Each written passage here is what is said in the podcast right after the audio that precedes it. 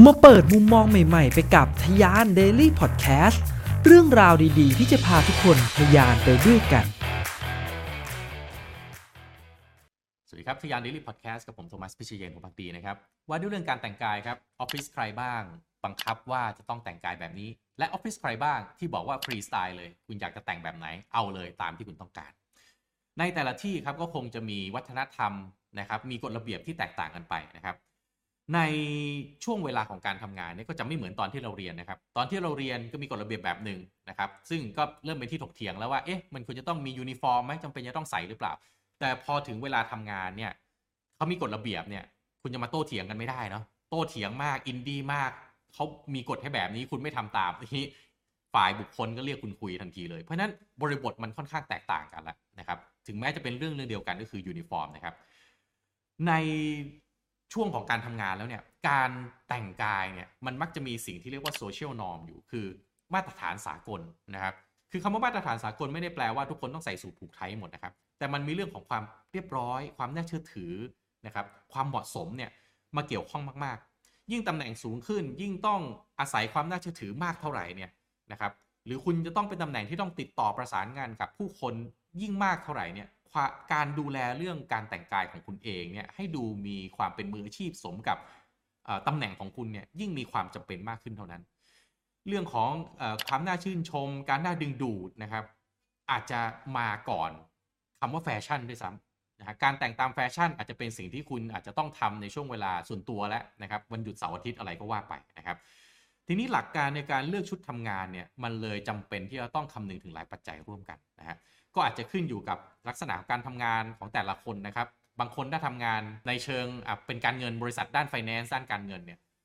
เกือบจะร้อยทั้งร้อยนี่ต้องใส่สูตรกันทั้งนั้นเลยอาจจะผูกไทยไม่ผูกไทยก็อีกเรื่องหนึ่งแต่ทำไมเนี่ยมันจะต้องแต่งตัวเรียบร้อยขนาดนั้น ก็ต้องจินตนาการดูนะฮะลูกค้าของคุณเนี่ยเอาเงิน 5 ล้าน 10 ล้านร้อยล้านพันล้านเนี่ยเอามาให้คุณบริหารจัดการ ลองคุณดูไม่น่าเชื่อถือสิครับ เสื้อผ้ามันจึงเป็นตัวแทนของสมองของคุณ เป็นตัวแทนของ ใบปริญญาที่คุณได้มา เป็นตัวแทนของความรับผิดชอบของคุณ ซึ่งคุณหนีความเป็นจริงไปไม่ได้ครับว่าผู้คนจะตัดสินคุณภายในเวลาแค่ 4 หรือ 5 วินาทีแรกที่ได้พบคุณว่าเขามีความอยากที่จะเชื่อถือคุณมากแค่ไหน นี่คือสิ่งที่เรียกว่า first impression เสื้อผ้าการแต่งกายมันทำหน้าที่แบบนี้แหละครับ คนอาจจะบอกว่าในอดีตเนี่ยเสื้อผ้าเครื่องแต่งกายมันอาจจะตอบโจทย์ก็แค่ ไม่ให้มันอนาจารแต่ในความเป็นจริงแล้วเนี่ยกับ เมื่อเราก้าวเข้าสู่โลกแห่งการทำงาน โลกความเป็นมืออาชีพแล้วเนี่ย เสื้อผ้าแสดงออกถึงความรับผิดชอบ เสื้อผ้าแสดงออกถึงสมอง หลายสิ่งหลายอย่างครับ ซึ่งพูดไปบางทีมันอาจจะดูบูลลี่กันนะครับอ้าวแต่งตัวไม่ดีไม่มีสมองเหรอไม่ใช่ครับ คุณต้องแยกแยะเรื่องนี้ออกก่อนว่า เราไม่ได้เหมารวมในในแง่มุมของการที่บอกว่าเฮ้ยถ้าแต่งตัวไม่ดี แปลว่าไม่มีสมองหรือไม่ใช่ แต่ในแง่ของความเป็นมืออาชีพ เราต้องเข้าใจอย่างหนึ่งว่า ความเป็นมืออาชีพ ในระดับสากลเลยเนี่ยถูกตัดสินด้วย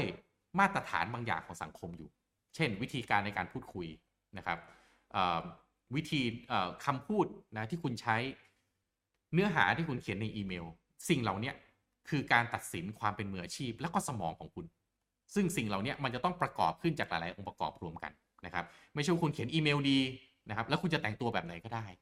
ก็ไม่จริงเสมอไปนะครับในโลกของการทำงานนะครับเพราะฉะนั้นไลฟ์สไตล์ของตัวเองอาจจะเรื่องหนึ่งนะครับแต่ความเป็นมืออาชีพในสิ่งที่คุณทำก็อาจจะอีกเรื่องหนึ่ง ซึ่งคุณจะความเหมาะสมจะเป็นอย่างไร คุณต้องพิจารณาให้ได้ตัวตนเองนะครับการเลือกเสื้อผ้าแล้วก็เครื่องแต่งกายอย่างอิสระเนี่ยในอีกแง่หนึ่งถ้าบริษัทไหนทำแบบนั้น ซึ่งต้องบอกว่าที่บริษัทผมทำแบบนั้นนะครับ พนักงานมีอิสระอย่างเต็มที่ในการที่จะเลือก การแต่งกายของตนเอง จะแต่งแบบไหนเอาเลย ไม่มีผิดไม่มีถูกนะครับ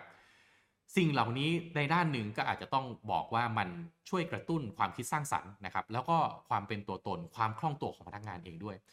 เมื่อก่อนเนี่ยเวลาผมไปทำงานเนี่ยไปเจอเรื่องยูนิฟอร์มเข้าไปเนี่ยเขาต้องบอกตามตรงว่าบางครั้งเนี่ยมีผลกับความคล่องตัวของผมเหมือนกันนะบางครั้งเนี่ยผมต้องแต่งตัวเนี่ยแต่งใส่ใส่สแลกนะฮะเนคไทก็ต้องผูก แต่ไปทำงานนี่ต้องไปคอยยกบูธจัดบูธเนี่ย เน็กไทเนี่ยโอ้เป็นอุปสรรคมากๆเลยนะครับ ต่อการทำงาน นี่ไม่ต้องนับคนที่เขาต้องทำงานหนักกว่าผมไปอีกนะนะครับ ซึ่งมันจะช่วยส่งเสริมความมั่นใจนะฮะการให้อิสระเนี่ยต้องยอมรับอย่างหนึ่งว่ามันจะช่วยส่งเสริมความมั่นใจ คุณลอง คุณลองคิดว่าคนที่เขาถูกบังคับให้แต่งตัวแบบนี้กับคนที่แต่งตัวได้ตามสิ่งที่ตัวเองปรารถนาเนี่ยความมั่นใจตั้งแต่ก้าวเดินออกจากบ้านมันคนละเรื่องอยู่แล้วนะครับ แต่แน่นอนสิ่งเหล่านี้ก็ต้องแลกมากับสิ่งที่เรียกว่าความเป็นระเบียบ แล้วก็ต้องเสี่ยงกับสิ่งที่เรียกว่าความเป็นมืออาชีพ เราไม่รู้เลยว่าวันหนึ่งเนี่ยถ้าเราไม่กำหนดนะฮะมาตรฐานกำหนดว่าบริษัทมีชุดยูนิฟอร์มเนี่ยเราไม่รู้เลยว่าวันหนึ่งนะฮะบังเอิญจะต้องไปเจอลูกค้าที่มีความสำคัญสูงมาก พนักงานของเราบางคนเนี่ยอาจจะใส่เสื้อยืด แล้วก็กางเกงยีนขาดๆมาพอดีวันนั้นก็ได้นะครับ โดยที่เขาไม่ได้รู้หรอกว่าลูกค้าวันนี้ที่เขาต้องไปเจอเนี่ยเป็นลูกค้าที่มีความสำคัญกับบริษัทอย่างสูงนะครับ ซึ่งสิ่งเหล่านี้ก็อาจจะ ต้องมีธรรมเนียมบางอย่าง มีวัฒนธรรมบางอย่างที่องค์กรอาจจะต้องสร้างไว้ ให้อิสระกับพนักงาน แต่อาจจะต้องมีวัฒนธรรมบางอย่างไหมว่ายังต้องคงไว้ซึ่งความเป็นมืออาชีพไหมคงไว้ซึ่งความเป็นระเบียบเรียบร้อยหรือเปล่า อย่างที่บริษัทผมเนี่ยให้อิสระนะครับ แต่จะเป็นที่รู้กันว่า คุณจะใส่เสื้อยืดกางเกงบอลมาทำงานกางเกงบอลเข้าใจเนาะกางเกงขาสั้นแต่ฟุตบอลที่ ผมเองก็ใส่เวลาอยู่กับบ้านมันมันใส่นอนแล้วมันสบาย ใส่อยู่บ้านสบายทำอะไรก็สบาย ออกไปกินข้าวบางทีก็ใส่แบบนั้นไป แต่เป็นที่รู้กันในบริษัท ว่าห้ามแต่งแบบนี้มานะ ไม่มีกฎระเบียบครับ แต่มีวัฒนธรรมอยู่ ถ้าคุณแต่งมามันคือการไม่ให้เกียรติเพื่อนร่วมงาน การที่คุณแต่งแบบไหนมาตามใจคุณเนี่ย มันคือการที่คุณไม่ให้เกียรติเพื่อนร่วมงานและตัวคุณเองแต่คุณไม่ได้สนใจว่า เอ๊ะ ความเหมาะสมมันเป็นอย่างไร นะเพราะฉะนั้นเส้นบางๆตรงนี้แหละคือสิ่งที่องค์กรต้องพยายามสร้างขึ้นมา มันเป็นสิ่งที่เป็นนามธรรมมากๆนะครับ มันเป็นนามธรรมคือจับต้องไม่ได้ จับต้องไม่ได้ว่าอะให้ฟรีสไตล์แต่ห้ามใส่กางเกงบอลนะ เอ๊มันก็มันก็กำหนดแบบแปลกๆนะฮะ แต่บอกว่าห้ามแต่งตัวโป้นะเอาโป้ก็นามธรรมมากๆอีกอะไรคือคำว่าโป้เออใส่เสื้อแบบว่าใส่กออกที่มันเออใส่มีสายเดี่ยวมาอย่างนี้ บางคนเขาก็ใส่มาก็ดูไม่โป๊บางคนใส่มาดูโป๊เชียวอ้าวแล้วอย่างนี้แต่ตัดสินยังไงถูกไหมครับนั้นสิ่งที่องค์กรควรจะทำนะฮะในเรื่องของการแต่งกายเนี่ยจะฟรีสไตล์ก็ได้ แต่คุณต้องมั่นใจว่าคุณมีวัฒนธรรมบางอย่างที่มันแข็งแรงมากพอที่ทำให้คำว่าฟรีสไตล์นั้นเนี่ยมันไม่ก้าวล้ำเส้นไปจนทำให้สุดท้ายมันดูเป็นองค์กรที่ไม่มีวัฒนธรรมที่ดีเลยนะครับแต่อีกด้านหนึ่งถ้าคุณกำหนดนะฮะไปไปซะทุกอย่างนะครับ ต้องดูความเหมาะสมด้วย ถ้าคุณเป็นบริษัท อ่าผมขอยกตัวอย่างบริษัทที่เกี่ยวกับการด้านการเงินอีกแล้วกันอะถ้าคุณเป็นบริษัทด้านการเงินเนี่ย คุณกำหนดได้ว่าเฮ้ยคนมาทำงานเนี่ยนะขอให้ใส่เสื้อเชิ้ตใส่กางเกง ที่มันดูดีห้ามใส่กางเกงขาสั้น ผมว่าอันเนี้ยเหมาะสมเพราะอะไรฮะเพราะคุณเป็น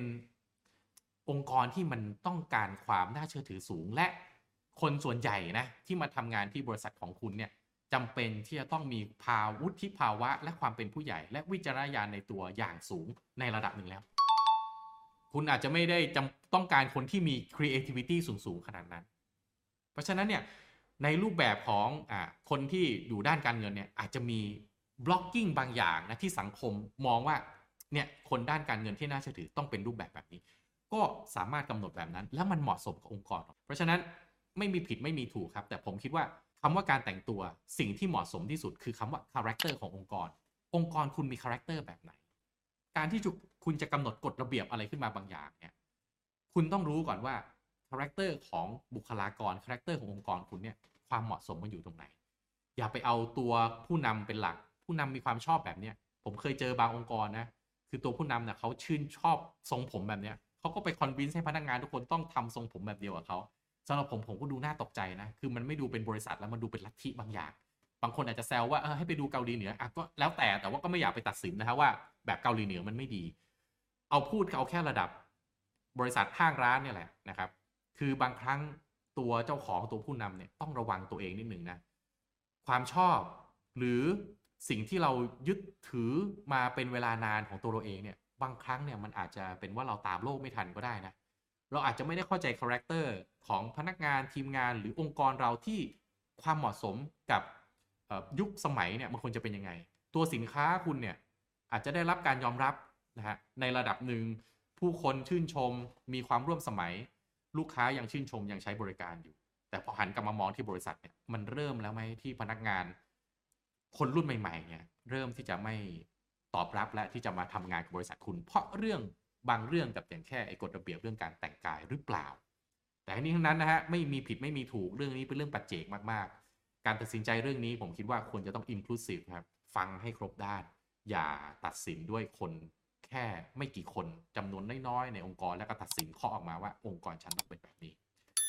ขอบคุณสำหรับการติดตามนะครับ แล้วมาพบกันใน EP ต่อไป สวัสดีครับ พิเศษสำหรับชาวทะยานนะครับแพลตฟอร์ม Future Skill เป็นแพลตฟอร์มที่ช่วยทุกคนในการพัฒนาตนเองนะครับ ผมมีสิทธิพิเศษที่จะให้ทุกคนช่วยในการพัฒนาตนเองได้ง่ายขึ้นนะครับ โดยผมมีโค้ดส่วนลดสำหรับแพ็กเกจ 1 ปีสูงถึง 50%นะครับ จากราคา 9,948 บาทเหลือเพียง 4,974 บาทครับ และสำหรับคนที่ทำธุรกิจนะครับ ผมมีโค้ดส่วนลด 100 บาทนะครับในแพลตฟอร์ม The Vision by Future Skill ซึ่งในนั้นมีคอร์สที่ผมพัฒนาร่วมกับ Future Skill ก็คือ Leadership Under Crisis ด้วยนะครับ โค้ดส่วนลดนี้สามารถที่จะเอาไปใช้กับคอร์สอื่นๆที่อยู่ใน The Vision ได้เช่นเดียวกันนะครับ สิทธิพิเศษโอกาสดีๆ แบบนี้อย่าพลาดกันนะครับทะยาน Daily Podcast พอดแคสต์สาระน่ารู้ และเรื่องราวพัฒนาตนเองให้ดีขึ้นในทุกๆวันสำหรับคนทำธุรกิจกับผม โทมัสพิเชย์